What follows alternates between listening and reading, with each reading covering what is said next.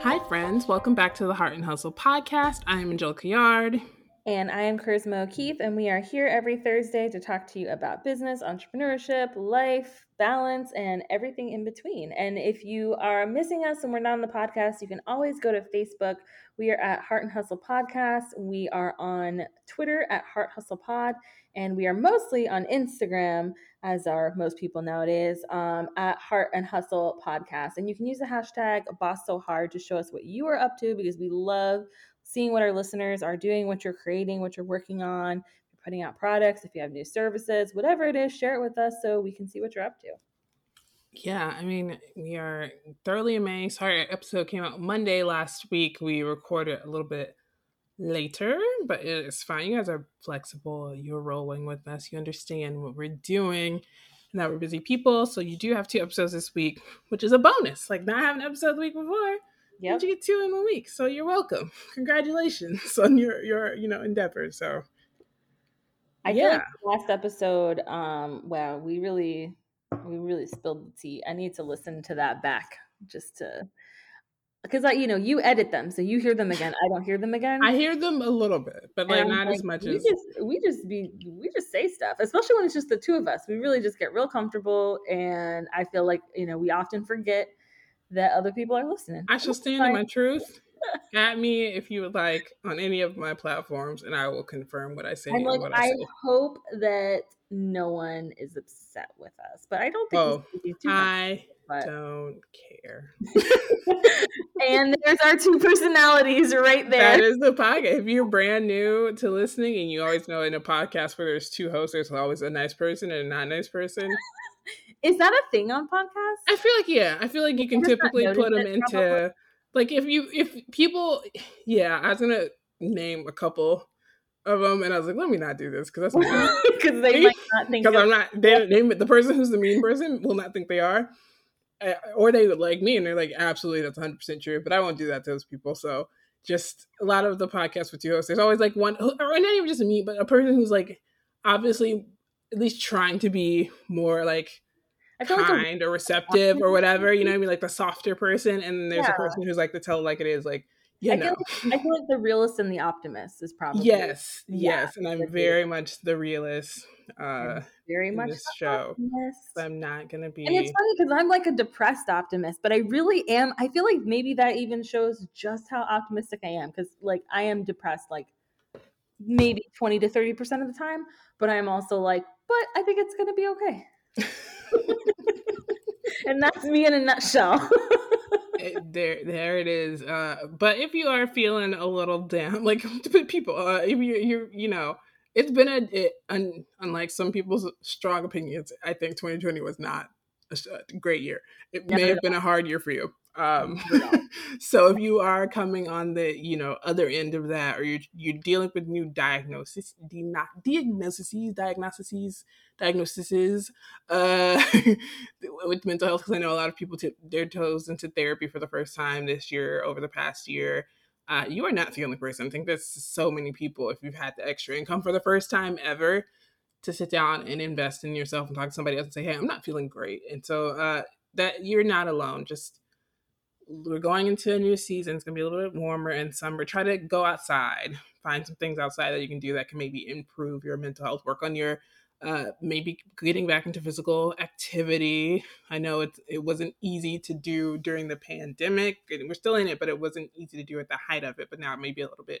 You may be more comfortable going back inside to gym, or there may be more outdoor opportunities where you may feel comfortable in a crowd if you're vaccinated or whatever the status you have. So find something that works for you so you can move your body and I, unfortunately that does help like eating healthy and moving really your body really does improve does. your mood it sucks because you got to do it to get the mood mm-hmm. booster like get all the serotonin but it does help so i will that be my like tip of the week for people who are trying to look for something that's cheap and easy to do to maybe boost your mood to get because it's summer. I feel like social media right now, like, hey, it's summer.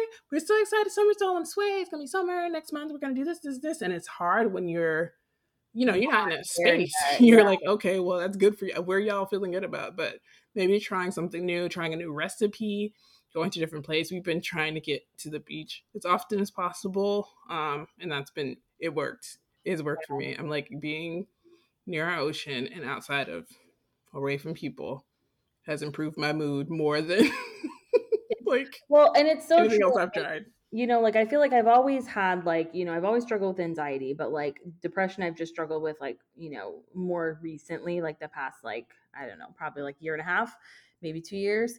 But I think that I did like the the reason I probably never had like really bad issues with depression before is because you were always there just yelling at me to go outside and the outside was there and I could go into it. So, like if you have winter, like that is such a for me just like, oh my gosh, like it's terrible because you just literally like can't go outside sometimes or at least not in the same way or with the same ease.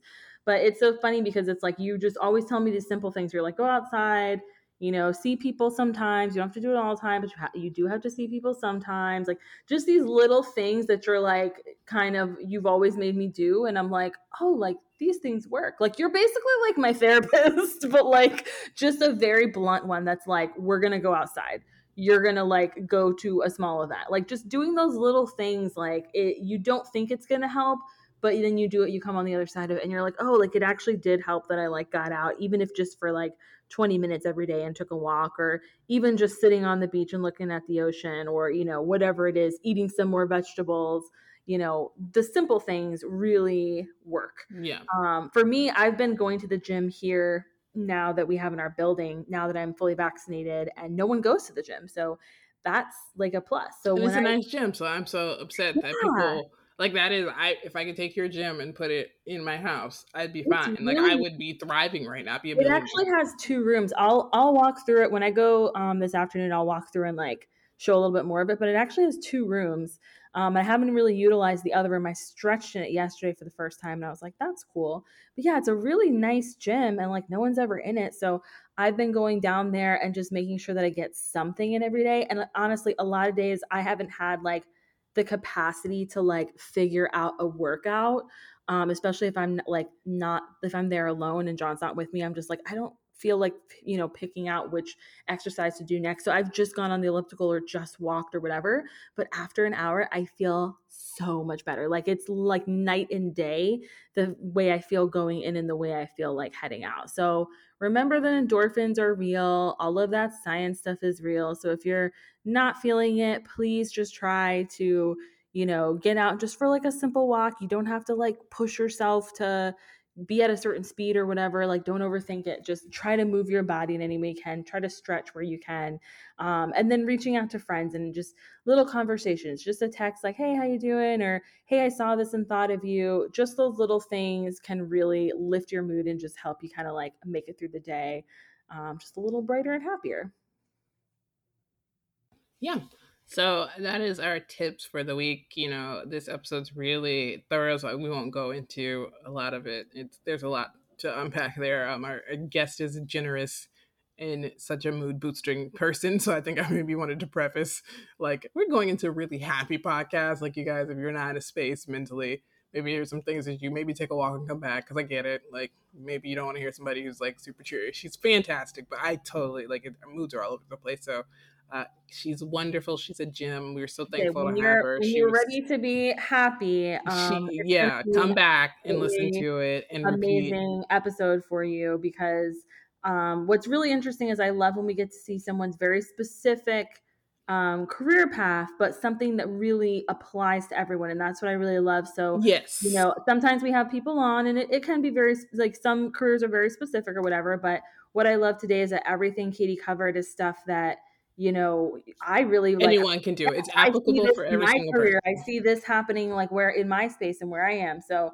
yeah, it's definitely going to be stuff that literally no matter what you do is gonna you're gonna find incredibly helpful. Yeah. So I'm gonna go because they're delivering a car. Um, this is a new thing.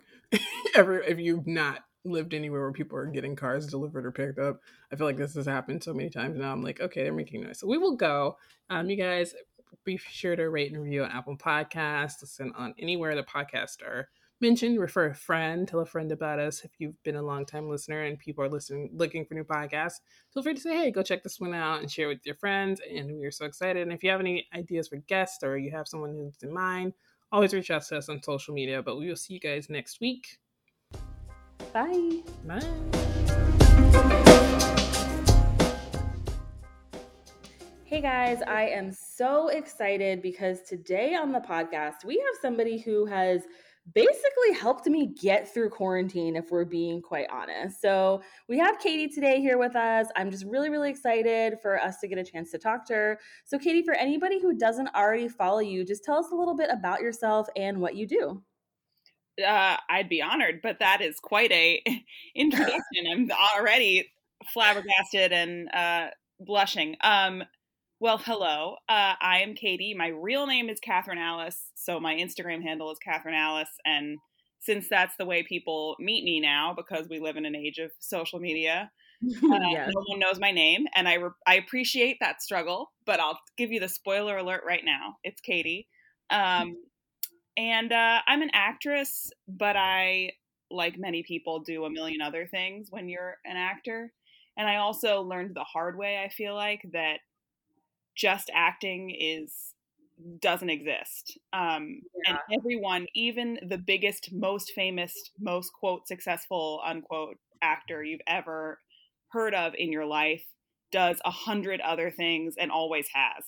And um, and I and I like sort of finding my melting pot of what that means. And I've been super grateful to Instagram specifically for allowing me beyond a platform, but like like a small little group of people with which I can be all of these things at once. You know, I feel like that's rare too because normally you go into a space and you're expected to be one thing. But when you're yeah. an actor, and especially any kind of creative, but especially an actor, it's literally not sustainable. It's impossible to make acting your only thing because the first of all, you, there's not enough of a job that exists for you to be doing it all the time. Um, unless you work at a theme park and sometimes that works and that's amazing. But um for the most part not really. Um so anyway i am also a general creative um i create a lot of different things. You know content creation and i have a weird relationship with what that phrase means but it can mean whatever it means to you. And to me it mm-hmm. means getting creative with whatever project i have on my horizon. It could be a fun project. It could be a work project, but I just approached them all with that sort of creative mindset. Um, I still act as often as possible and audition for things. Um, you know, I could go into like some stuff like that I've done, but that's not as interesting to me as, um, you know, some of the other stuff I do that I fill that melting pot with. Um, I also work for an amazing company called Scenery Bags. We're only about three people. Um, and it was founded by my friend Jen, who is a Broadway stage manager, or I should say, was. Um, and what we do is we take theatrical sets from Broadway shows and other shows that are no longer able to be used, and we upcycle them and turn them into bags and accessories and things like that.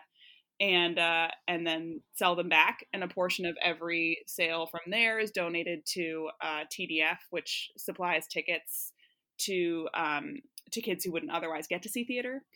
Uh, and then sometimes we've donated to Broadway Advocacy Coalition and um, the Broadway Green Alliance, and it's just like it makes me really happy. So I run all of our social and do some other things for that, and that is where I've really found like when you're an actor, you always have to have supplemental work and supplemental things going mm-hmm. on. But it was really joyful to me to have something like this supplementing my acting because I was still in the world and I learned so much about the fact that like you can still be a part of, for example, a Broadway community uh, without booking a Broadway show, or you can still be a part of the community that you wish to be a part of. There's so many ways to be a part of everything.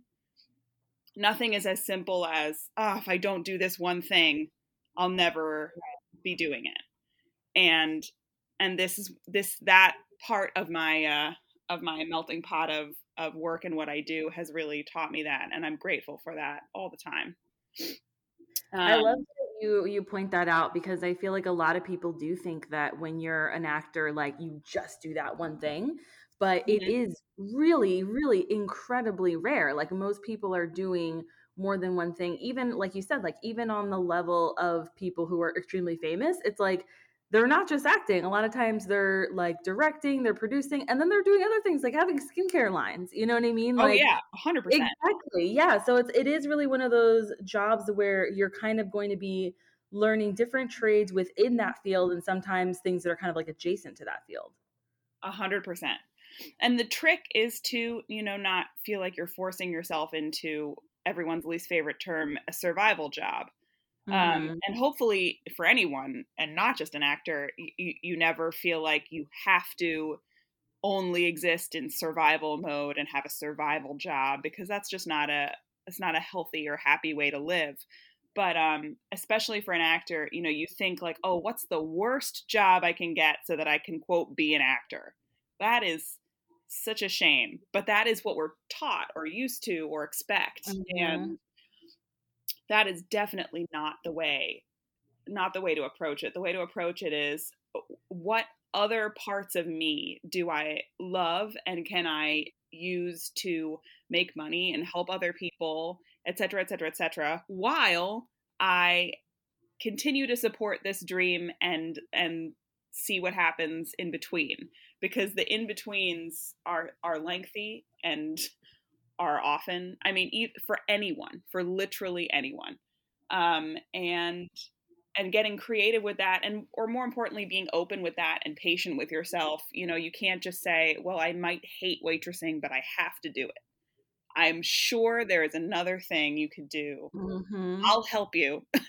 There is another thing you can do that if you hate it don't do the thing you hate so that you can do something that you love because otherwise you will be sitting around i mean i've lived that. You'll be sitting around at home exhausted hating work and just waiting for something to happen to you. And unfortunately especially with acting but with a lot of things but especially with acting that's just not how it works. Yeah, it's incredibly draining to have a career that you're doing every day that you're going to you hate it. It takes everything for you to like give yourself to that. And then at the end of the day you have nothing left to give like to your actual craft. Right. Right. Um, so that's I've been there before too. I feel like it's so important, you know, especially like if you are an actor, like part of that is being able to like have that creative process like that you bring to a role and there's definitely ways to find that like outside of like the stage and film and that sort of thing. So it's like if you can have a creative job where you're still getting to express yourself and to explore that side of yourself it's like you're still flexing those creative muscles and really that's just going to make you that much better of an actor you know? Exactly it's experience that you're mm-hmm. and just fueling your own happiness which is also really important I love the way you've put this because it definitely has already given. I feel like people who are aspiring creatives in career fields that quote unquote oversaturated, just advice on how to actually pay your bills while doing the thing you love. And I'm like, we could end the podcast now. That was great. Um, so, Katie, tell us your history uh, with acting, uh, how you got into it, what is your favorite, you know, job that you've had thus far, and then what your dream role would be all the best questions. Uh, classic. Um, I everybody either has a moment where they go, "Oh, I'm gonna be an actor. This is my moment, and here's my story about it," or the, I find the only other one I've ever heard is the like, "It just was always a thing," and I'm one of those. It just was always a thing. People, um, I would when we go, we used to go to the video rental store. I would only go at as little as I can possibly have memories, I would only go to the musicals section and pick up, you know, those VHSs and be like, this is one. Um, even if I'd already seen it a hundred times, and I would push all the furniture out of the way in the living room. I would put on my dress up box um, and reenact the entirety. I mean, I know it sounds like all cute, like when I say, like, oh, you know, I danced around my living room. I'm telling you that I was very specifically reenacting every single scene in every single musical, like exactly alone. Every part, no, as a parent, step, the whole I can thing, feel it. it was very real. To give a great example, for when I was like five for Halloween, I wasn't just Dolly from Hello Dolly. I was, and I would say this quote Barbra Streisand as Hello Dolly. I love that. Hello Dolly. That was my Accurate. whole That is costume. that is good five year old behavior. that. Yeah, I love that. I had to make sure everyone was very cl- sure that they knew that I was from the movie version. I was doing this number, you know, it was a whole thing. Um, but then I I danced. I took dance classes and did dance recitals my whole life, like from when I was two. But I didn't do theater theater of any kind until in seventh grade. Our middle school was doing Annie, um, and in our middle school, you could only audition when it got to seventh grade. So it was like the first time an audition had ever been put in front of me, um, as an even as an option. And I just went, oh well, obviously I'm going to do this. And I didn't, excuse me, I didn't really tell anyone or have any doubts about it. I was like, well, obviously I'm going to do this. So I did it, you know, quietly. And believe it or not, I sang "Defying Gravity." That's just of course you did. This is very like I can see it. I can Right. definitely hear it and Well, see like it. you know, like you have the chop, so it's you know, I I can see it. That's an ambitious song for a seventh grader, though. Like say though, maybe maybe like, I could sing that now, but I, I beg you to have the image of a very skinny, very quiet, very confused, like fifteen year old or fourteen year old singing that. I love it. it was not great, I'm sure of that. But I got a call back for Grace Farrell, so there you go. Yeah. Opposite, love it. Um, and and then I remember in that audition, I just this is one of the few things I remember so clearly. Is I remember in that audition, yes, this is middle school, so why are we going into it? I don't know. We are. Um, there, you know, everyone was reading at the callbacks, like with Annie and Warbucks, and I was watching them, and then I kept thinking to myself, like, why is no one going over and like holding Annie? Like she is upset. So when it was my turn, after she said her line about whatever she, you know, she was like on the verge of tears. I like strode over to her and held her when I delivered my line. And I remember this feeling of like, that was the first time I understood like instincts and like being human on stage. And even though I Mm, was so little, I had this obvious moment where I was like, oh, this is exciting. And also, duh, why aren't, you know, like this instinct thing. And I just, I wanted to keep doing that. I did book it. Um, but also, I will say that just to keep everything very real for everyone, because that's the kind of thing I like. That definitely set me up for a lot of uh, failure because the first time I ever auditioned for anything, you know, as a very young kid, I booked the lead. And even though it was this, a school, our school had like pretty high quality theater because we were very close to New York. It was just always it was. But um, you know, then I was like, oh well, so I'll just always be a lead. Boy, this is exciting, you know. The next year didn't get the lead. I was in the ensemble, and then it took a long time to get back to that. And then, you know, now in the real world, that has happened exponentially. But um, that was just after that. So yeah, this is how do you explain it? It was just like duh. I mean, I, I that's not like an exciting word, but like to me, that's what it's always been. It was just like, well, yeah, Mhm. I'm gonna do that. Um, and then uh, the I didn't actually plan to go to college, which is another you know wild turn in the story here. the um, I was going to go straight to New York. I always knew that I would end up in New York, and that's where I wanted to be. Um, and as I said, I grew up like less than an hour away from New York, so it was always my my end game. Um, but I, I my high school entered the um, the Connecticut High School Musical Theater Awards, and I won those for leading actress. And then, so I got to go to the Jimmy Awards. Have you guys heard of the Jimmy Awards? I have. yes. Yeah. yeah. They, the, we were the second year ever, and the first year that they were on Broadway. Uh, so that was, yeah, that was very cool. Um, and so when I did those, I still wasn't planning to go to school at that time because I, again, I didn't get into anywhere. I didn't know any better. I only applied to like NYU, which was my dream because New York, because as I've said, and I applied to I think like three other places, you know, like Carnegie Mellon and and like uh, Boston Conservatory. I think you know, like really. Yeah, no safeties. I didn't know any better. Um, but anyway, so I was very, very, very, very, very, very, very. Um, I would give different advice to myself now, but that's okay. You love and you learn. Um, and at the Jimmy Awards, they the people who were running the Jimmy Awards uh, were faculty members at Point Park University in Pittsburgh, and they were like, you know, you should. I know it's like already the deadline's over, but you should like come here. You know, like we'll figure it out. Um, and so I applied really last minute, like just through them. And they just basically said, yeah, like just just come. So I did end up going to college for musical theater and I did get a BFA in musical theater at Point Park. Um, but I it was all very um what's it? I can't think of a word for it. Just unplanned, you know, unpredictable, unplanned. Um, it's funny because some of the things that have come out of those two wild experiences, like I still actually know people that I met at the Jimmy Awards.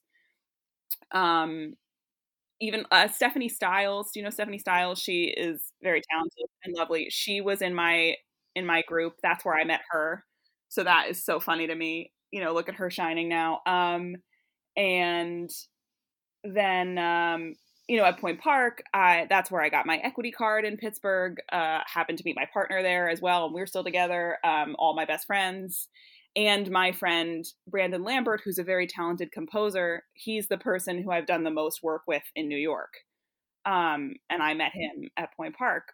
And and you you know this would be anyone's story. Whatever way life takes you ends up handing you things that you continue to use. Obviously, that's how life works but it was also just really to me now especially so far away from it when i look back on all of that i think i can only be grateful that that i got the you know this amazing collection handful of jewels out of that weird experience i can't look back on it and say well i should have just gone straight to new york because then maybe i'd be on broadway by now and you know what that is probably true because these days you ne- first of all you never know and second of all I have a lot of opinions about about college for the arts doing it out of obligation. You know, doing anything. It's like work thing, doing it out of obligation. If you want to do it, of course everyone should do what they want to do. But uh, you know, I look back on it now and I honestly feel like in this business, you do not need a four-year college in order to be a success.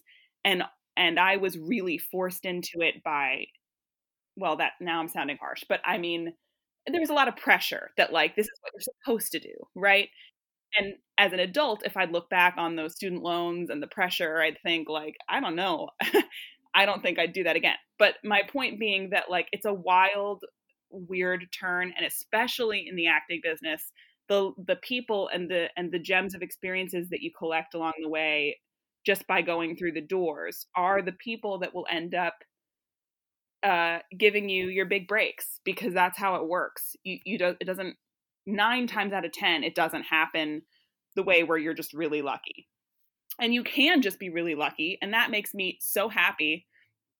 I love. I mean, he wasn't lucky; he works his butt off. But I went to high school with Jelani Alladin. I'm sure you've heard of. He's my hero. I adore him. I'm so proud of him. Um, but he, he works literally his butt off. But at the same time, the Frozen audition that he booked was one of those one time out of 10 magic moments where he just went into an EPA because he wanted to sing that day and look what happened versus the nine times out of 10 for the most people in the business it's going to be i have this one random connection and that connection is going to get me xyz and you might not even put it together but that is what's happening. Um, and so for me Wow. I, I, this is a long explanation of an acting career. You did warn me. You said it's okay to talk. Guys, I love talking. Like I'm also like, okay, but can I get tickets to Frozen though? so I'm I'm enjoying this part. um the uh the so anyway, the things I'm doing in New York now are are mostly work with my friend Brandon Lambert and Lauren Gundrum, who's his lyricist um, or some stuff that he does alone. And he's so talented, but I would never have known him if that weird career path had not worked out the way it worked out. Um, and he had, you know, because I volunteer to go over to his apartment and sing any new thing he ever writes. Um, first of all, always do that. If you have a friend who's a composer or lyricist and you want to sing something um, professionally, just volunteer for them. Volunteer for everything. I'll get in. I could get into that as an advice column for another 10 minutes. So I'll, I'll leave that there, but always volunteer for everything. Um, uh, so we've done some very cool things. Uh, we have a new musical called Just Laugh that we did um, off Broadway in 2019 now. Boy, the the panoramic years really flew. No, right? Um, like what time is it? Where are we? What's going on? I feel you. Literally, uh, no idea. Never haven't been able to get 2021 right. I keep saying 2020 like it's my job. Um, we did an off Broadway. Uh, it's like a little four person show. It's just funny. It's just funny songs. Like you could say it's about life, but it's really it's more about like taking everything you think you know and then and flipping it, sort of like an SNL sketch um, with the song. But um, we did that. We might get to do that again in the near future, and that would be really exciting. Um, and so my dream role you know, I could all I could answer that a hundred different ways. I mean, I've I've you often said, and it's true, that I'd love to be a Disney princess of any capacity. Um, particularly for Disney theatrical, Beauty and the Beast. When I saw that was the show on Broadway where I was like, I know, right? I mean, I saw it as a little kid, and I'm like still not over. I literally have like the rose. Yeah, like my my aunt sent my mom and I for like I don't know one of our birthdays or something like that, and I just like literally just like the set changes were like blowing my mind. I was like, this is amazing. We are like, kindred spirit. It was the set yeah. changes for me too. It was the yeah. transformation when the beast transforms, but the tower yep. is also turning. Yeah. Like, what is happening? Or like if I can't love her, the tower turning. I was like, yeah. this is amazing. It was so good. And like they so they have like a mini stage show at um, Hollywood Studios that I would also watch all the time as a kid. Oh, and yeah. so that one is like cool too, you know. And so watching that all the time and then seeing it so elevated, I was like, oh, this is what you could do if you have like more money and more time and more sets. And I was just overwhelmed. Like that's definitely I mean, I grew up like in a in a Broadway family. My my, you know, grandparents met working in theater and stuff. So our family like I've always yeah like I, have always been like i'm a singer my brother's an actor like we've always all been into that but I feel like I, you know, I watch musicals on on you know like TV or whatever, but that was the moment that I really fell in love with live theater was watching Beauty and the Beast. Like watching this, the first set change was like, whoa! Like I'm overwhelmed. This is amazing. I love that so much. And I also love that you brought up the Beauty and the Beast show in Disney World because for a long time that was my dream gig. Like that yeah. specific job. I did audition for it once and I immediately got typed out because um, I don't look like my friend Belle. But yeah, okay. yeah, not everyone does. We get it. Um, it is a very specific face job, and um, I have a friend who is friends with Elsa, and she said it's very strange that she has a job where every six months they take pictures of her face to see if they still like it. yep, that, that is accurate. You're right. It's very, very odd. It's very yes. odd. Uh, My best friend is friends with Pocahontas and was the last show uh, friend of Pocahontas. So yeah, the stories oh, of learning that, from no. that is just and like the wildest things. And now I feel like it's so funny that they have such strict guidelines. But to me, as a person who genuinely could not care. Um, I feel like I'm the resident Disney princess of this podcast. Princesses, like not. I feel like they do not. Um, the friends, uh, you know, in in the princesses currently do not look as well as they did when we were children. I feel like the the maybe because we were kids though. No, I think just the re- no because people post pictures and there is I think the real the realism affect to certain ones. It dep- and I also think it depends on the popularity. I feel like the more popular the princess, like like that Elsa has to like Elsa. Whereas right now, mm-hmm. Jasmine does not look like you know what I mean. Like the, the bar has gone. I will, I will say so. that there's there's I've seen someone who was friends with Snow White and Epcot that it was a little off.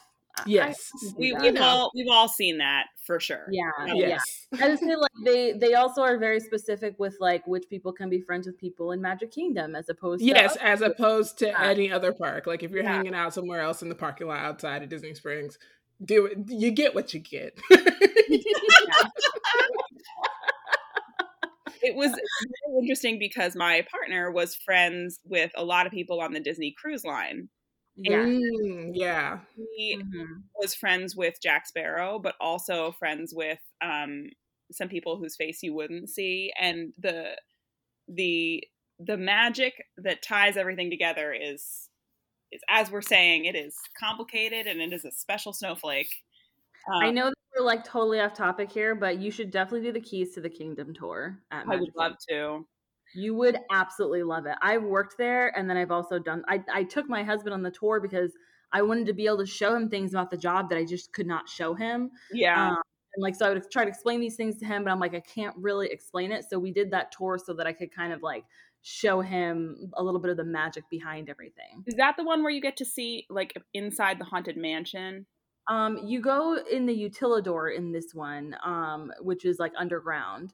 Um, right, which right. Is, yeah. So and you yeah, you go behind the scenes kind of of like a ton of different rides. Like you'll do like Often Haunted Mansion, um, like behind the train area, like just behind a whole bunch of oh, you go to like um where they keep some of the like the parade decor and like some of the Christmas yeah. decor. Yeah, it's really awesome.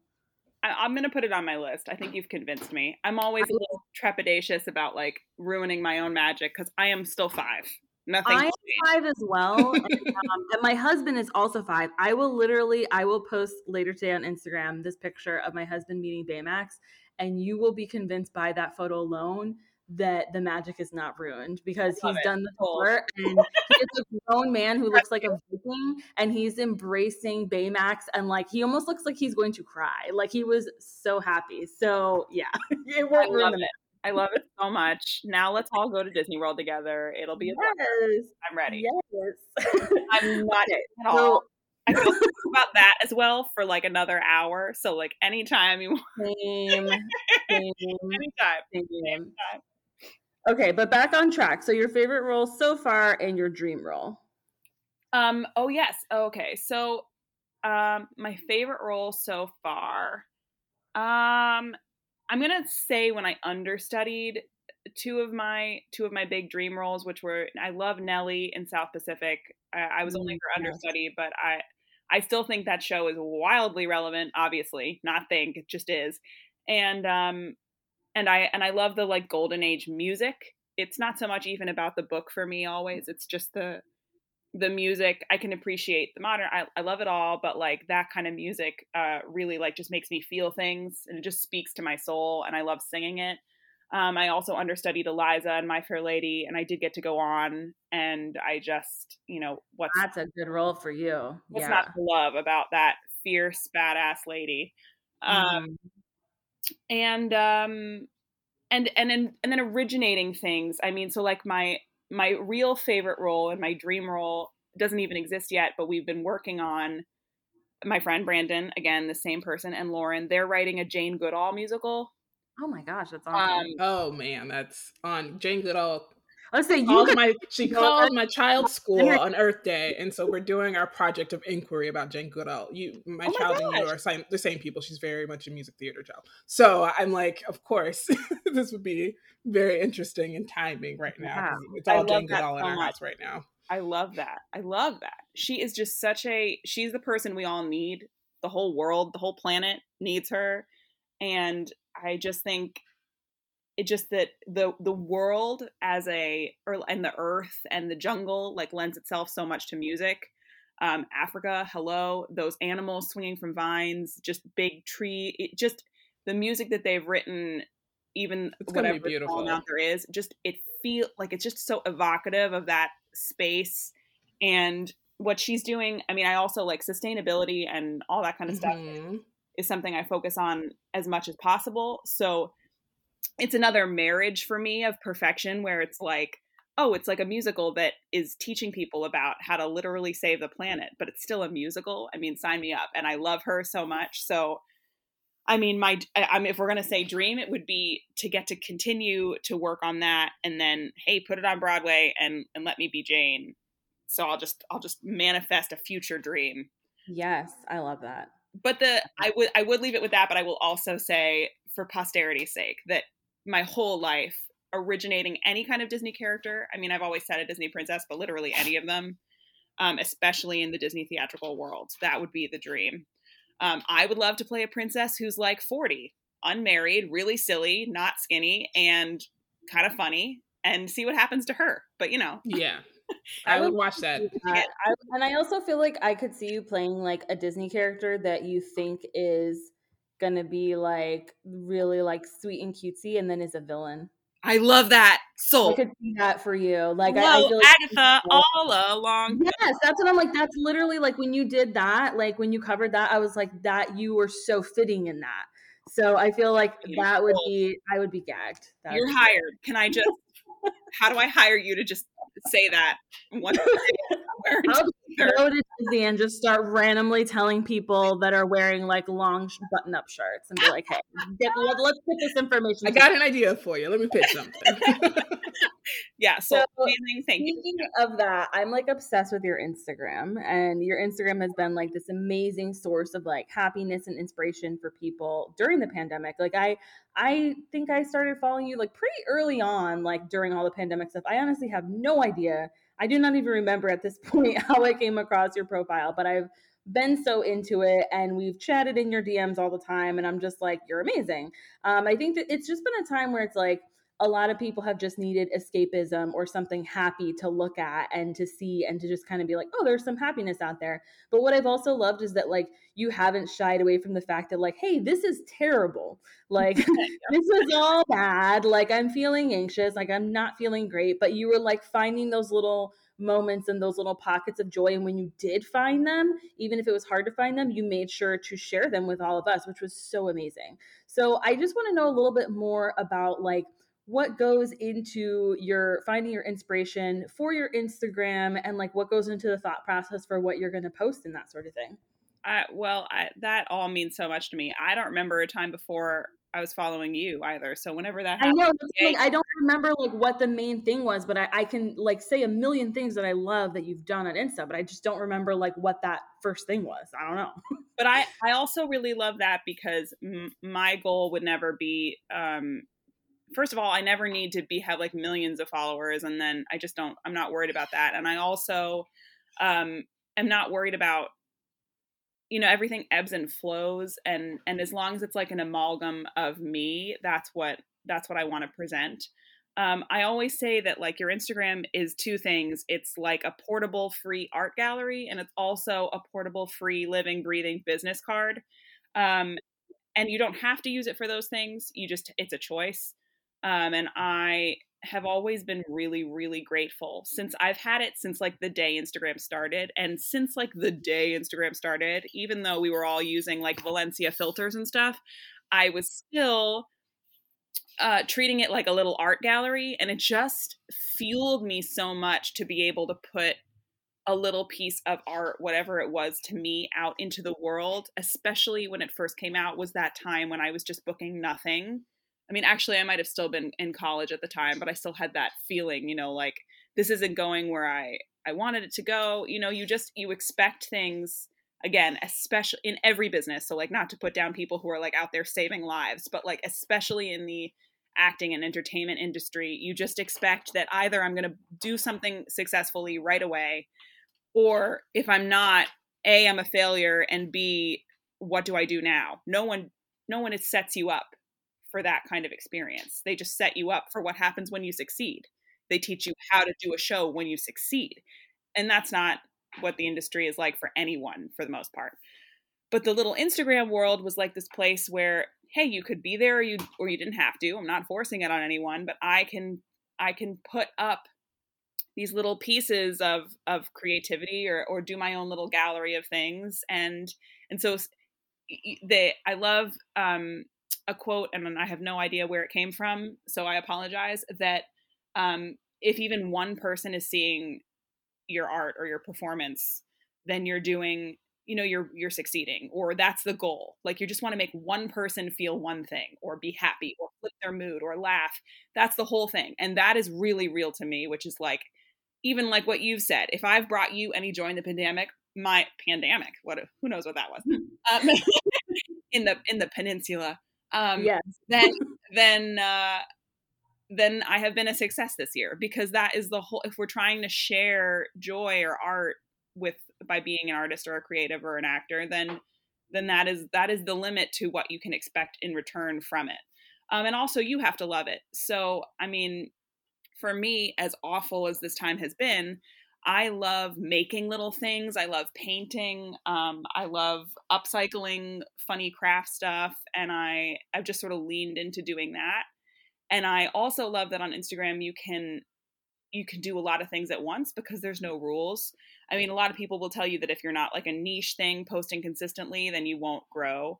And that is true to some degree, but I've always been an advocate of you want to show people your truest self and as many facets of it as you can and and it might take a longer time for them to be on board with you as a person but once they get it then you have made like this connection forever you know or whatever forever is for social media so it's not like a lifelong you know thing but I, I have always been grateful that I have quality over quantity. I mean, I have people who I who I am I love talking to in DMs, and I or people who you know appreciate the fact that i'm anxious one day or i'm painting another and then i'm singing and then maybe i'm catering you know because i got to make money. Like it's not there's no one thing i'm going to share about and and i have, and I, i'm so grateful to the people who who can appreciate every facet of me.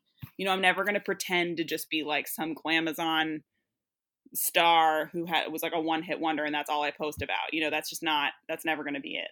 And especially with with you know, oh my gosh, everything that's been happening, racial justice and um, uh, the the more recent March on Broadway, that was there was the word, and obviously COVID and all of these things that have been happening.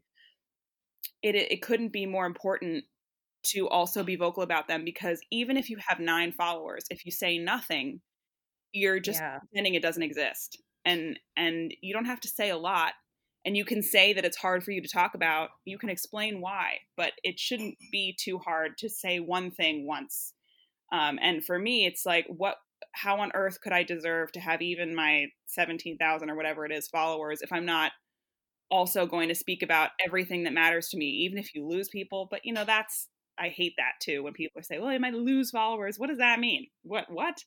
Um I have no right to take up the space that I'm taking up if I'm not also helping others take up that same space. And and I just so it's all a big huge giant balance where I actually approach Instagram day to day and every day I say like oh I could talk about this today or oh you know what I really might do that project today and then if I do that project today I post about that. Um, I don't really have like a big backlog of stuff that I draw from because that's what I want it to be. I want it to be a living, breathing, current gallery and business card for for what I'm feeling that day. And so my inspiration could come from anywhere. It could be something I see outside. It could be something that's happening in the Broadway community. And I just sort of go with the day by day. And then I've also teaching myself that if I have nothing to say that day, that's okay too, because these are the things we have to learn. but we do. Oh I goodness. love that so much. It's it's really I, nice that you like uh, mapped it all out because the colors are like amazing. But I just feel like you live in that color palette. It's just yes. I mean, if you first of all, if you saw my apartment, you'd go, "Oh, okay." Yeah. Um, then, second of all, um, color is everywhere, and it's easy to add to something, and it's what I like to look at. It's also how people are drawn in to maybe listen to something more important. That's great too. Um, but also, it's just what brings me joy. So if it brings other people joy, great. But I do that for me. I like looking at all the colors and that's what my life is like. That's what my feed is like. Just makes me happy. Yeah. I mean, it definitely is uh the like I opened your feed and I was like, oh, it's colorful. and I was like, I can see how I was like, I there's no question as to how Charisma was attracted to your Instagram. Immediately I was like, okay, yeah, this makes sense to you guys. Like this is totally up to par with things that charisma needs in her day to day. So, oh my goodness. Well, switching gears a little bit, that you know, Broadway is making its return back finally. You know, after a year being shut down thanks to the pandemic, and there's a little bit of a push to bring things towards the future versus going back to before because of a variety of reasons. Um, yep. So, what are your thoughts on movements like March on Broadway, and what would you like to see for the future Broadway community?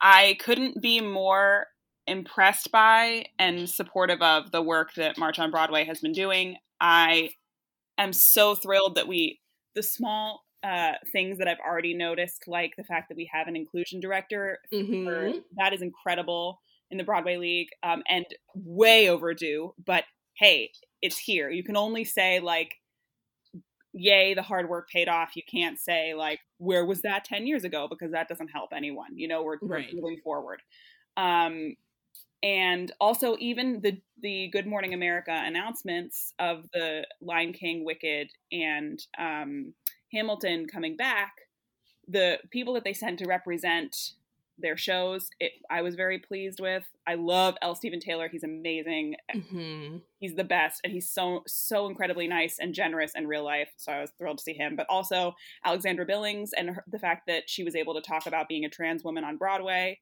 I was thrilled thrilled to see that, and that is why actually yesterday was the first day where I was like, okay, I I can be a little excited, and I'm going to talk about Broadway coming back for the first time. But I I have been trepidatious because I have friends, multiple friends. In fact, I think every friend that I do have in the industry doesn't have a contract yet and doesn't have um, any confirmed work that they're going back to, even though tickets are being sold. So that's complicated. But more importantly, what's complicated is is rushing back to something that wasn't working is never a good idea for anyone in any part of life. And Broadway and the entertainment industry in general, but Broadway, since it has been sort of largely untouched for so long, if you think about it in the scheme of things, it is so small. It is actually tiny. Um, it's just a couple streets in New York for such a big, important industry. And it's really been largely untouched and unimpacted.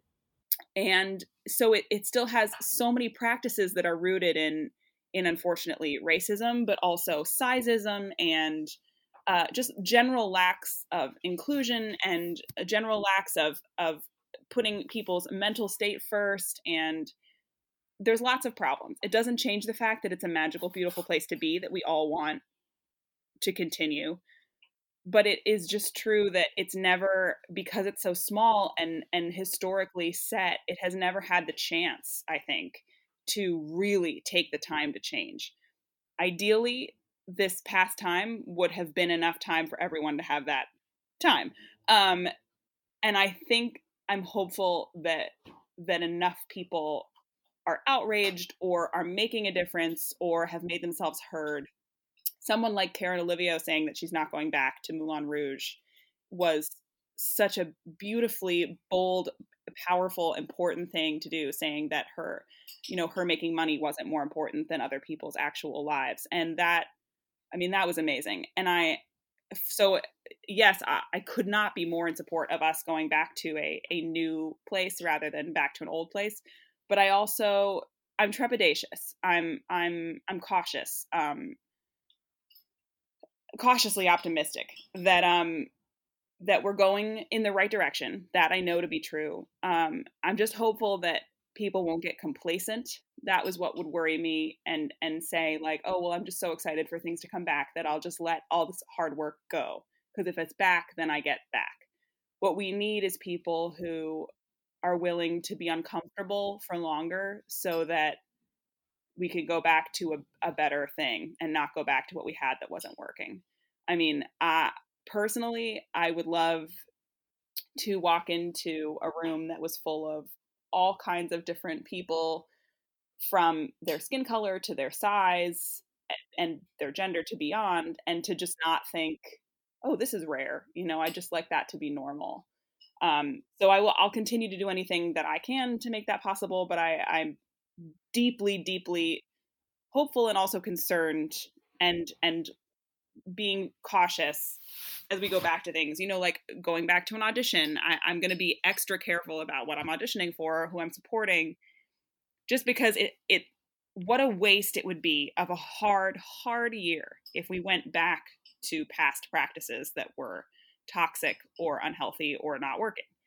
That would be a waste of a hard time, and we have to make something good from it. Yeah, I, I love that. And I think that so much of like major culture shifts happen from, you know, the entertainment and the arts first, and then they kind of yeah. had that rippling out effect. Um, so when I saw like the March on Broadway, I was like, this is freaking awesome. Like, this is amazing. Like, I had no idea, like, you know, I don't know the ins and outs of like what's going on in the Broadway community. So I had no idea that that was like something that people were going to put together.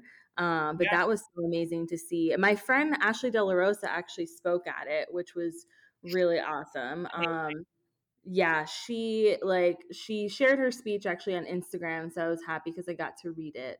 Um, but yeah, she grew up like she grew up like she was born in New York, but like many people moved to Florida because that's what New Yorkers do. Um, and so while she lived in Florida, she lived in the neighborhood like over um, across from ours, basically.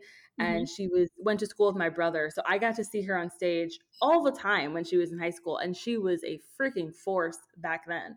Um, and now she's like out there doing her thing on Broadway and everything. So I was just so excited that you know she like had a chance chance to, you know, share her her point of view and that so many people were like getting a chance to like actually outline the way that they want the industry to be going forward. And like you said, it's like we've been through such a terrible time. Like, why would we want to come back from that and just have everything be as it was before when before was not good? yes. What a waste. yeah. We're just not going to do it. It's okay. We're we're not going to do it. So you, where, where in Connecticut are you from? Uh, actually, New Canaan, uh, but right on the border between New Canaan and Stamford. Um, okay. It's in Fairfield County. We it we were very lucky to live there, but by no means uh, it's complicated. But anyway, the I was very very very lucky to live on a train though. I loved that because there's a train station in some towns in Connecticut obviously that goes straight to Grand Central. So that to me was what I like about growing oh, up. yeah, for sure. My brother's partner is from Madison, Connecticut, which I don't even know if like other people. I love Madison. Okay, I, good. You it. Yeah, because it's so of my favorite bookstore in the whole world. Yes, yeah, that's like they have like a bookstore and like like maybe like two cafes and a movie theater. It's so tiny, like it's and you can walk everywhere there. Um, I've taken actually like how did I get there? I feel like I've taken like a train and like a bus to their house. Um, I, I, I have a memory of being picked up at a train stop at some point because I've gone up there for like Thanksgivings and stuff like yeah, that. Definitely, probably Metro North. You you took yeah yeah and because my you know my brother and his partner live in the city but um but yeah his his parents live there and it's I like Connecticut a lot it's really funny because like you know growing up in the South and like not really having an understanding of Connecticut and just watching Gilmore Girls I was like everyone is rich and white like that's just what I assume but it's like everyone is actually it's like a very like Madison has like a lot of old white people, but it's like very woke. When I was there, they were showing yeah. two movies at the movie theater and it was Loving and Moonlight. Yep. So like I was like, okay, like you guys are very interesting here. Like I like this. Um, which you know is speaks to why his parents are so amazing. Um, yeah. But yeah, so I feel like a lot of people who grow up, um, you know, in Connecticut or like basically anywhere where you're a few hours to New York, obviously you're super influenced by you know that city and i feel like a yeah. lot of people end up making that move because there's just better job opportunities and and things like that when you get into the city um, yeah. but i still feel like it's a it's a big it's a big adjustment like living in, in Connecticut and living in New York City, living in New York City is not like living anywhere else in the world because you have to give up like so many little comforts that people just like don't think about. Um, and so many things that are like normal in the rest of America, like you just don't have in New York City. That's um, so it's, true. it's it can be like a really rough life. When I stay with my brother for like you know a few weeks, I'm like, whew, like, okay, I'm ready to go back home because I miss just like simple things like being able to like wash my clothes in a normal way. That's not a whole thing, like full production, you know? No washing um, clothes normal. So what advice do you have for like actors and creatives who are looking to move to like cities like New York City and LA? Because I feel like those are really the two where your lifestyle is just different. Like it's just not, it's just different. I think first of all, if you are remotely curious about pursuing especially Broadway, but but theater and especially musical theater, then you should tr- come to New York. You don't even have to like live here for a year, but you should spend a month subletting and like walk around, go to an audition and actually see what it's like to make an informed decision. I always say like going in person, like if someone asks where should I live in New York, I say you have to come walk the neighborhood. You can't like look on a map and make mm-hmm. a decision. And you can't trust another New Yorker, unfortunately, because they will only give you their own opinion that they feel really strongly about because they love what they do. So like they're going to help you, but you have to take it with a grain of salt. You have to see it for yourself. Um, but it's the same thing with just living here in general. I would say come here beyond that trip you took where you stayed in Times Square and were here for a week and saw Broadway shows and did a tour and that was it. It's different. Come for a month and and live it and see if it's for you.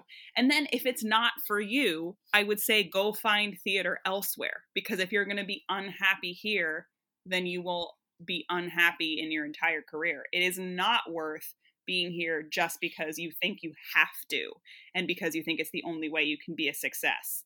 Those are the kind of people who we just don't need here because you're unhappy and and and everyone would be better off if you were thriving.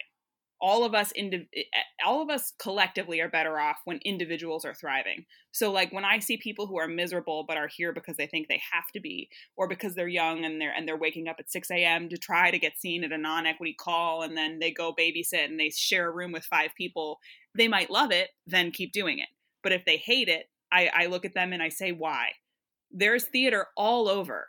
So you can go back to where you're from and do some theater or you can go try a new place. There's you can go to atlanta you can go to the by the alley theater in houston you can go um to, up like the Ogunquit in maine like all these regional theaters you could just go be near that and try that. There's no reason to not be able to find theater elsewhere. Um chicago hello but um and then the same thing goes for LA. I really love LA, but we are both diehard New Yorkers. So I would never move there permanently, but I'd be happy to go there to like work and and do both as long as I could also come back to New York City. Um, I don't like driving. Also, I don't drive. I actually don't even have my license because I always knew I'd live in New York City. So. Um, yeah, my brother doesn't have his license either. They're twins, so like one has it because he drove down here in Orlando. The other's like, yeah, I'm just not gonna get that. I just I love walking and I love public transportation. So and they are the way of the future. Um, plus, I just if I can't walk somewhere, I'm not going to live there. But anyway, the um, but I do love LA, and for a lot of different reasons. Um, and I would just say the same thing, which is that if you want to be in TV and film and you feel like you should go to LA, then try it. Do the month, sublet, realize how much time you'll be in traffic, um, and uh, you know, just also just like get a feel for it beyond just seeing the Walk of Fame in Hollywood. You know, you have to like get a feel for the for the rest of it.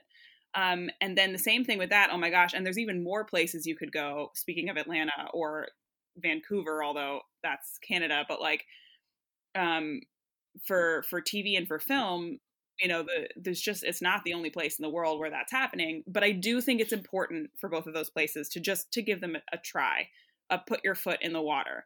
And I say sublet would be my advice because I know how hard it is to move to these places. And I mm-hmm. am basically from here. I was actually born in New York City, and it was still one of the hardest things we had to do was moving here, finding a spot, saving up enough money to be here, you know, putting down the double deposit on your rent and all that kind of stuff. It's just um it's hard. So you don't have to invest in it if you're not going to love it. If you want to try it, that's amazing. Um, but but coming here for just like a tiny extended piece of time or even just staying with a friend for two weeks or something like that, like really getting a feel for it is what's key. And then once you love it, I could go into a whole separate uh, long list of, of advice. But I think if you do love it and you are going to come here, then you just have to find more. This goes back to what we were talking about right at the beginning. You have to find more than just your your survival mode. You mm-hmm. have to mm-hmm. find a park that you love to visit, a coffee shop that you love to visit.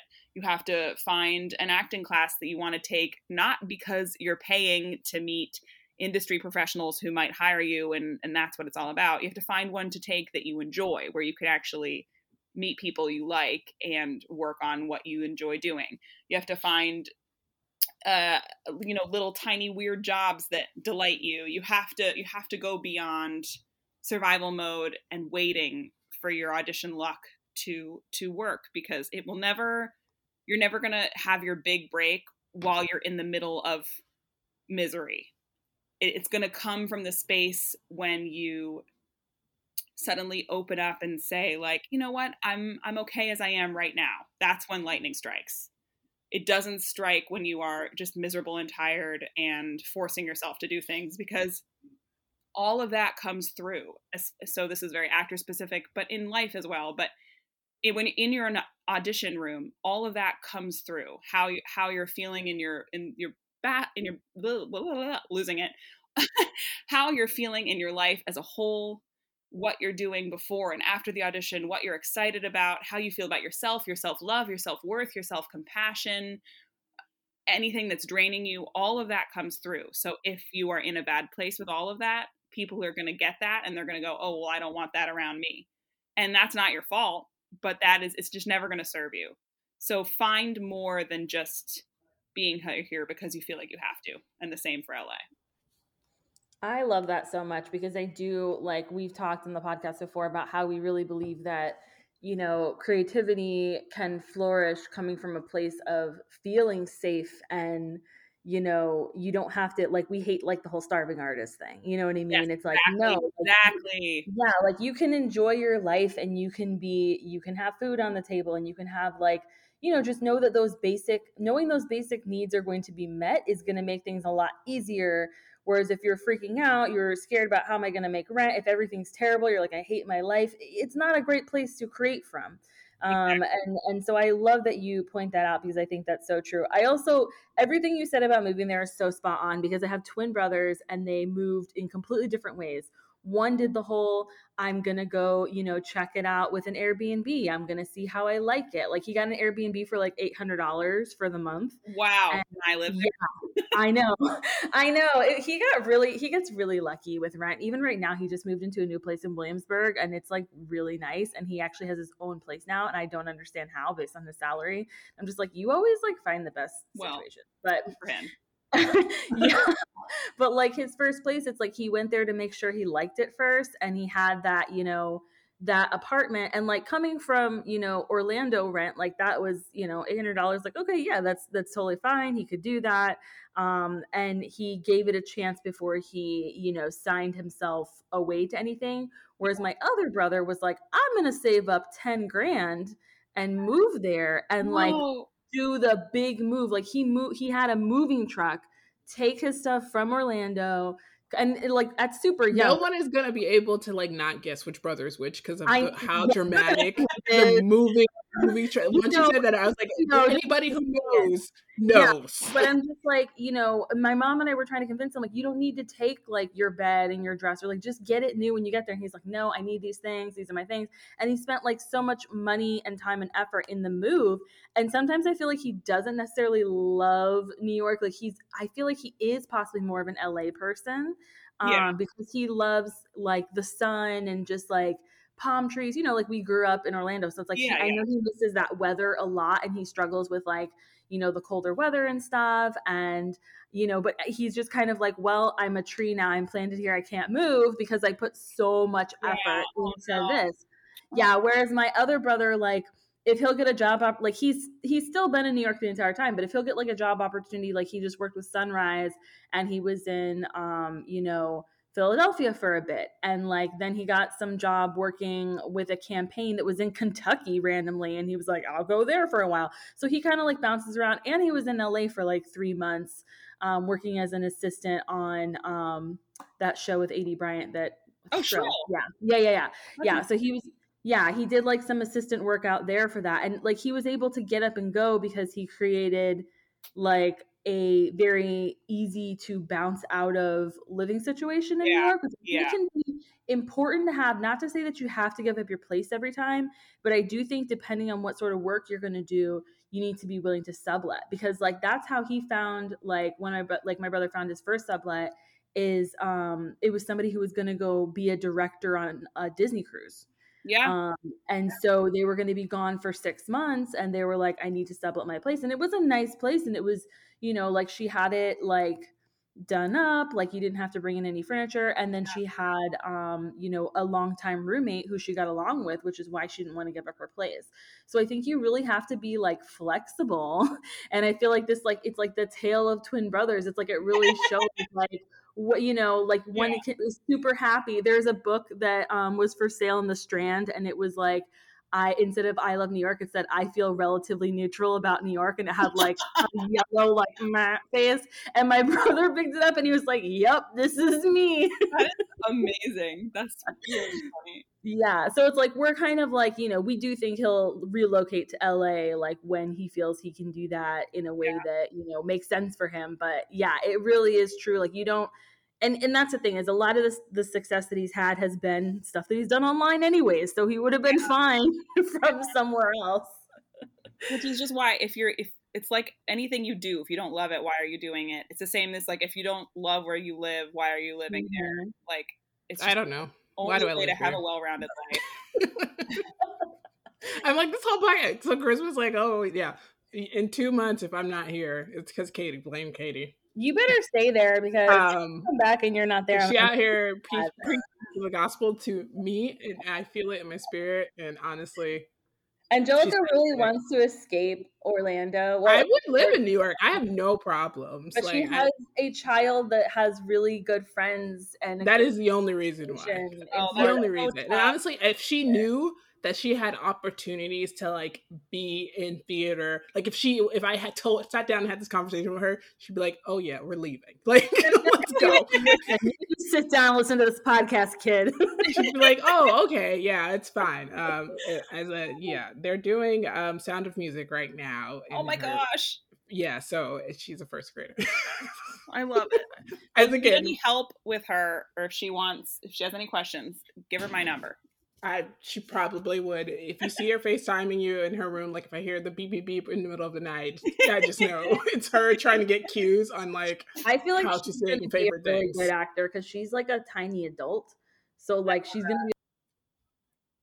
Their music theater teacher is a gym uh, like a dream both they they have a music and a and both teachers have called me personally to talk to me about my child they're like so what lessons is she taking and da da da da da and that and then i'm like Oh. I just had oh. a baby. I don't have this kind of money. We're in a procession. What do you say? They're like, no, she needs to be in voice. She needs to do this and she needs that. And I'm like, I will talk to you guys about it. You, I direct them to my best friend, who is the music theater per- who does all this. This is her school. I'm like, send it to her and let her know what the recommendations are, and then she'll let me know what to do. Like, you guys, I can't.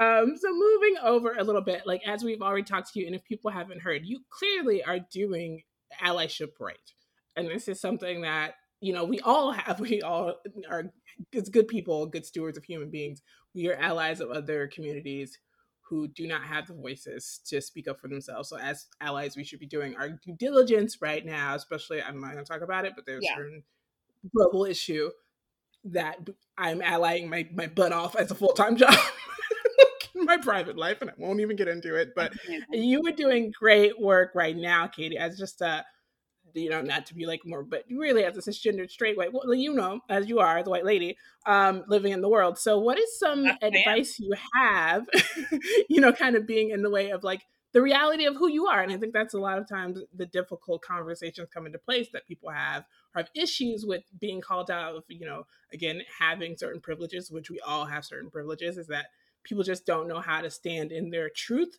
and how to use their truth to help other people who may not have the same or afforded the same privileges based on their truth. So, what are some things that you can give advice to based on your experiences as an ally?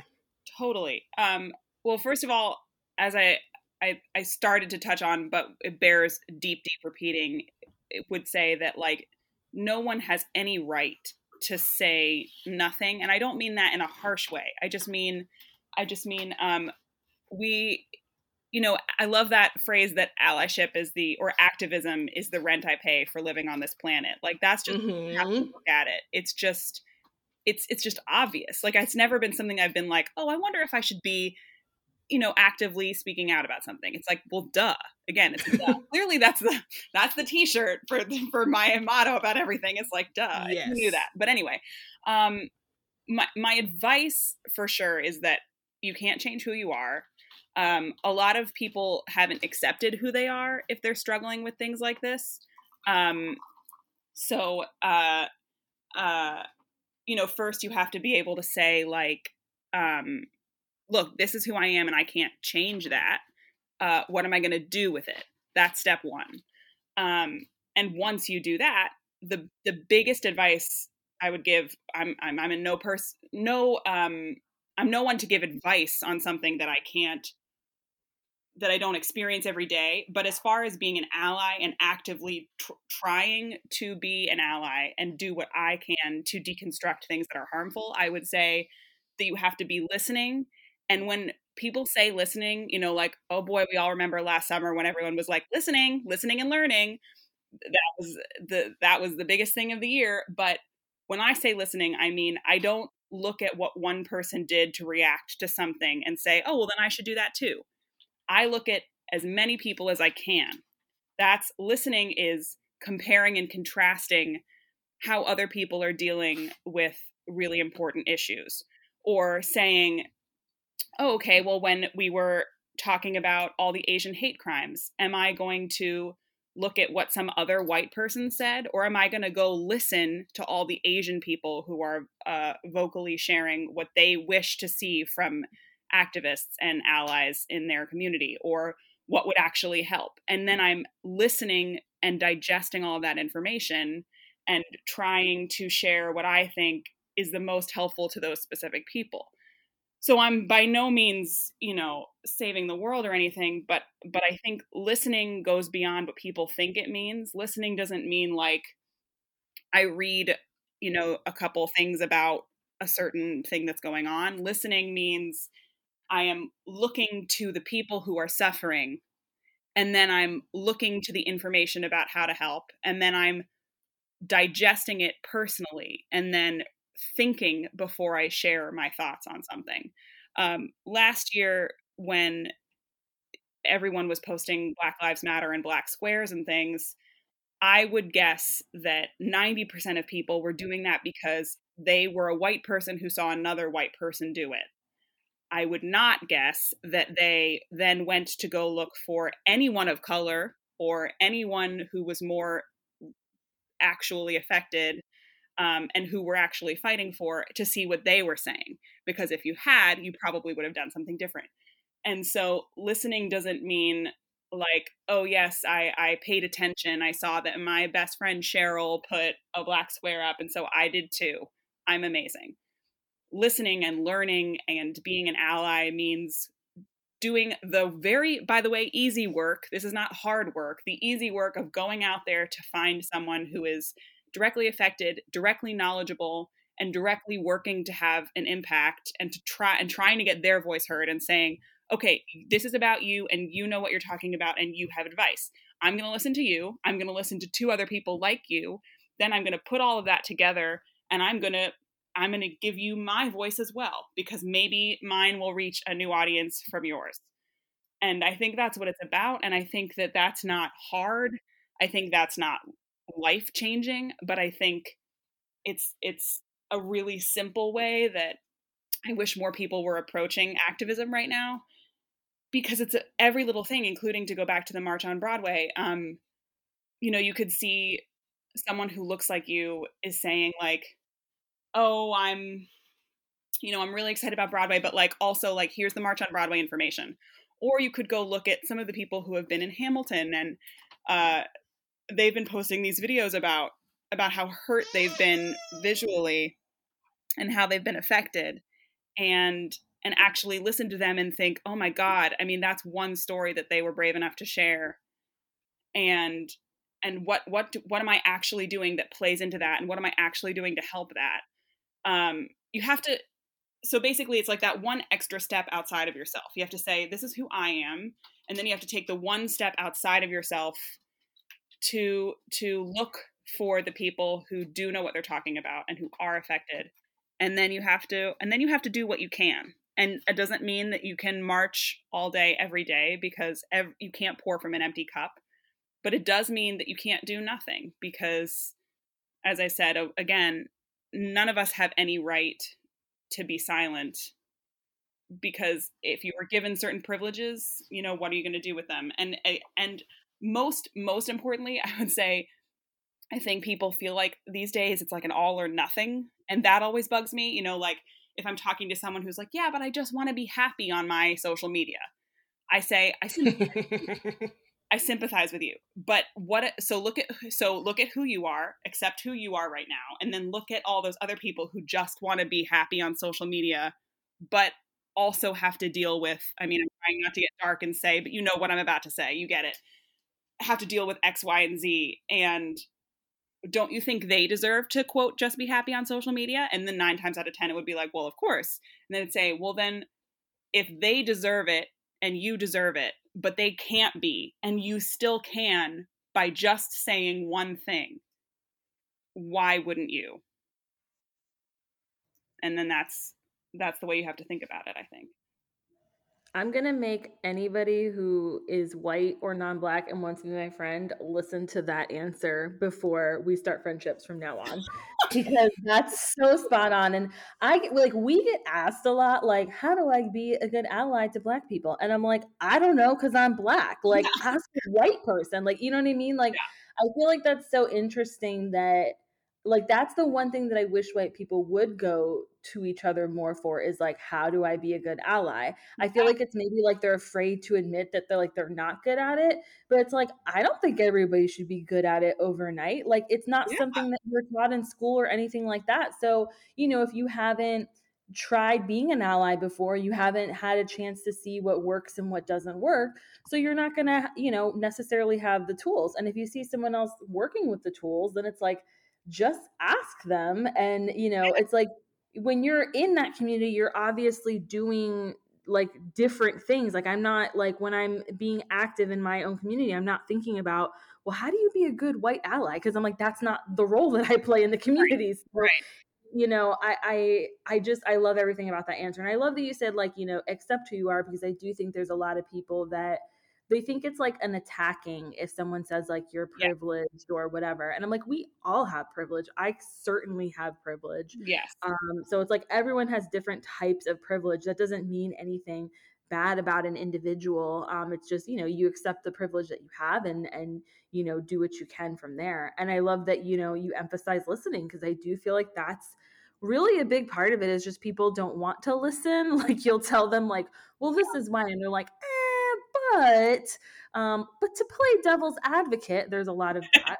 Uh, so it's just like you know if people would just truly listen for a bit it's like they it would just blow their mind and they would be like oh okay here are all the answers and it's it's like you said it's it's not that hard like right. it's really not that hard to like amplify like i you know like everything is going on right now you know in palestine and like i didn't yeah. have a, a great understanding of what was going on there. Like it was definitely something that I was like trying to wrap my head around and I knew bits and pieces, but I was like, and that's because, you know, the media is not covering it, you yeah, know, yeah. and it's it's been hard to get good information. So yeah. I finally found somebody who's actually based in Orlando who has family that lives over there and she is a first generation um, American. Um, and so she was able to really like explain it in a way that made more sense to me. And so once I found that information, I just amplified that, shared that from my own profile. You know what I mean? Yes. Um, and I think that it's also okay to be like, I don't fully understand this, yeah. and I am seeking more information on that. Like that's such a valid thing to to be able to share and do as an ally. Um, and I feel like you know a lot of people have definitely been getting better at it but it's like i will say that you're one of the few like cisgendered white women who i've seen like just consistently be able to get it right and i just i super appreciate that and i love that you know you have that ability to be like okay i'm going to share this and i'm still going to like be myself and have joy in my life and have you know like layers to my personality because like you said a lot of people do think it's like oh well it's all or nothing. I don't want to post that. It's unhappy. I might lose followers so like i'm just not going to do it. And i'm like no like you can still be your happy joyous self and have that be who you are and also acknowledge that these things are happening in the world you know? Yes. Um, i don't know why people act like that is not i'm like if beyonce can do it like hello? The- yeah. I'm like Beyonce does that all the time. We all think of Beyonce as amazing. She's love. She's light. She's just she's everything. And then she also will speak out on an issue. So you know, there life is unfortunately sometimes unpleasant. That's that's just the reality yes, of, yes. of the situation. And and you know, I think that you can still have that joy and be known for being a joyous, happy, you know, colorful person and still say, hey, this thing is happening it's, and it's wrong, or hey, this is happening, we should lend our voices to this cause, you know? It's interesting because joy is actually a far more complicated word than a lot of people understand. You know, it's associated with like the party popper emoji. But mm-hmm. like joy actually comes from a lot of different places. It's happiness and it's sadness and and joy can't exist without acknowledging you know really dark things that are also happening in the world and then just seeing how you can uplift them or how you are not a part of that and and and being grateful you know uh, it's it's that it's that we are everything. It's that it's that everything in one package mentality that i keep saying that like is why people don't understand. And that is why for a lot of people social media is so fluffy or problematic. Mm-hmm. it's because they're looking at it flat like it's just I don't know, like it's just a picture on a wall versus a living and breathing thing, which is just like every person in the world, layered and complicated and has highs and lows and has dark, tragic parts. It has really happy parts. And and one can't exist without the other. And trying to pretend to be anything in your real life or for a job or for your social media that you're not is just the saddest thing you could be. So if you're not acknowledging other people's struggles or acknowledging your own struggles, um, as well as acknowledging your big wins and something really hilarious that brings you joy, you're missing out on something that completes the circle. You're just not a full, it's not a full experience. Like you can't you don't get to like the joyous moments without the other moments you know? Yeah. Um and and that's i mean going back to like when you said like your instagram is like you know kind of like a living breathing you know representation of your life and and that's why like kind of day to day you decide what to post like i love that because it, it just shows like when you're in the moment and you are being affected by something like that comes out into that space and you share that and you're not afraid to hold that back and yet you still you know you still are known for being you know colorful and happy and uh, you know a source of light and inspiration. So i love that you embody that for people because i feel like more people that have that sort of platform like really need to uh, start stepping up to the plate. Like you said they don't have the right to be silent. Yeah and i believe that and i also believe that there's just room. There is just so much room for everything. There's room for every person to be a part of everything. There is room in your own little social media for both. There is room in your follower from Timbuktu who you don't know's mind for you to be unhappy and happy in the same week. Like there's room. Yes. Take up more space. It's okay. I'm unhappy and happy in the same day. So I don't know how people are not no. finding the room because I'm like, I go through a lot of the emotions in every oh, day. So, oh yeah. oh, yeah. You're not alone. Not so, alone you have shared all of these really awesome, fun, creative projects during lockdown that have just kept us like inspired. A lot of times they've been super funny. Uh, I definitely have my favorites, but I want to know what was your favorite project from lockdown? Oh man, I'm so honored and and tickled that you have a fa- favorites. That makes me happy. Um, for me, my favorites are the things that I don't normally have time to do. So like uh, I made like a cardboard It's a Small World that I like literally hand cut with an X-Acto knife and painted. It's modeled off of Mary Blair, who is a female Imagineer from Disney who I just deeply, deeply love. Um, she was such a pioneer. Um, and the Queen of Color, by the way. That's why I love her. Mm-hmm. So, um, so doing that was probably my favorite. I spent literally a month on that, I think, and I just I love how it turned out, and I loved being able to really do that because definitely in the before times, I would never have had just time to craft. Um, yeah. But I've also really loved doing like, um, you know, reels are such a funny thing because I hate on Instagram, for example, when someone will only worry about the thing they have to do to like get engagement and followers and all that stuff. Because I'm like, unless it's your job to to get mm-hmm. engagement and followers, why are you worried? Is this is your life? You're yeah. you don't need to worry about that kind of stuff. So if you don't want to make a reel, don't make a reel. But I love making videos. So I think my actual favorite was probably I did a Mary Poppins reel because I was just like living my dream role moment. And I just, I spent all day on it and I filmed both parts from the original movie of like the no wait that's think of me. You know what i'm talking about.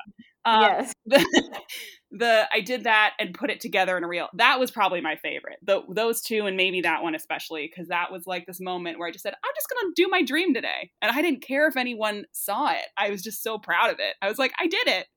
I am julie andrews.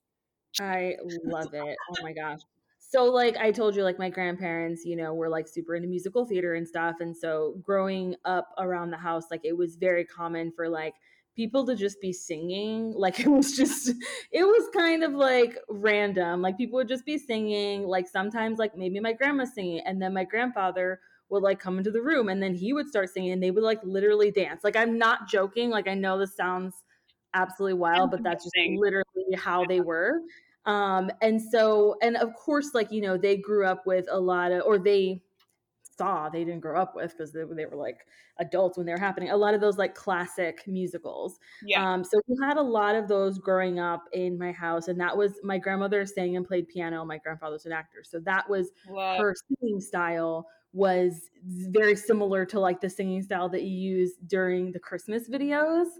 And so both my grandparents are passed now, but Christmas was like, you know, a big holiday in my family. Like we're Catholic Italian on that side of the family. So it's like 400 million people all together for Christmas and like lots of songs and just, you know, just basically like a Hallmark movie. And so those were amazing to me for me to like hear you sing all of those songs during the holidays. Like my husband would come in the room and he's like, Why are you so emotional right now? And I'm like, I'm just watching this girl sing in New York and like reminds me of my grandparents. I so I was that. very into all of all of the Christmas songs that you did were super amazing to me. I love that so much because the just that style of singing is is it's me it's me too. It's my uh you know raison d'être, my my um you know my first inspiration, but also I just as much as I love anything new, I just feel like the art of just singing a story lends mm-hmm. itself more to that style of music and and that's my favorite thing about about singing and about music um and about theater really. So i just i love all those like old standards so much. I got to do more of that. You've inspired yes. Please do. I will happily join you. Yes please. I would yes. love it. I would love it we we have to do it. I'm I'm so into it. I I loved having you on today. I'm like I just want to like bring you on the podcast all the time. You're amazing. Anytime we could do a deep dive into Disney that would last hours and hours. Yes. yeah. live footage of me being the biggest like. But let me tell you what's wrong with that. it would be you guys would be like love for this, and I'm like, let me tell you the problem with that. That actually show, that would give it like that nuance of like two people who are obsessed and one person who was like not an, an unnormal person. Like you're like not a Disney adult, so you're normal. So you like the people who are like tuning in who are like, what is what is going on with these two? Like, why are they so into Disney? And then you'd be the other person that's like, guys, like I'm grounded here. Like, yeah, tell you, what, you what's wrong that, with though. what you're saying. I love that. Well, thank you so much for joining us today. Go ahead and let our listeners know where to follow you all around the internet so that they can keep up with everything you're doing because we are so looking forward to seeing you on the stage when it is safe to be back. Well, you got, you're both too kind, and I'm I'm grateful to have been here. I love it. I'm honored. Um, right now, I'm at Catherine Alice on Instagram um, and Katie Oxman official because Catherine Alice wasn't available on TikTok. Um, normally, I also have a website, katieoxman.com. I'm thinking about refurbishing it. But so basically, other than Catherine Alice on Instagram, just typing in my name should always serve well. I've got some YouTube videos. It wouldn't be hard to find, but at Catherine Alice. It's not hard to find at all. you know, you just do some Googling. It's all good. It's all good.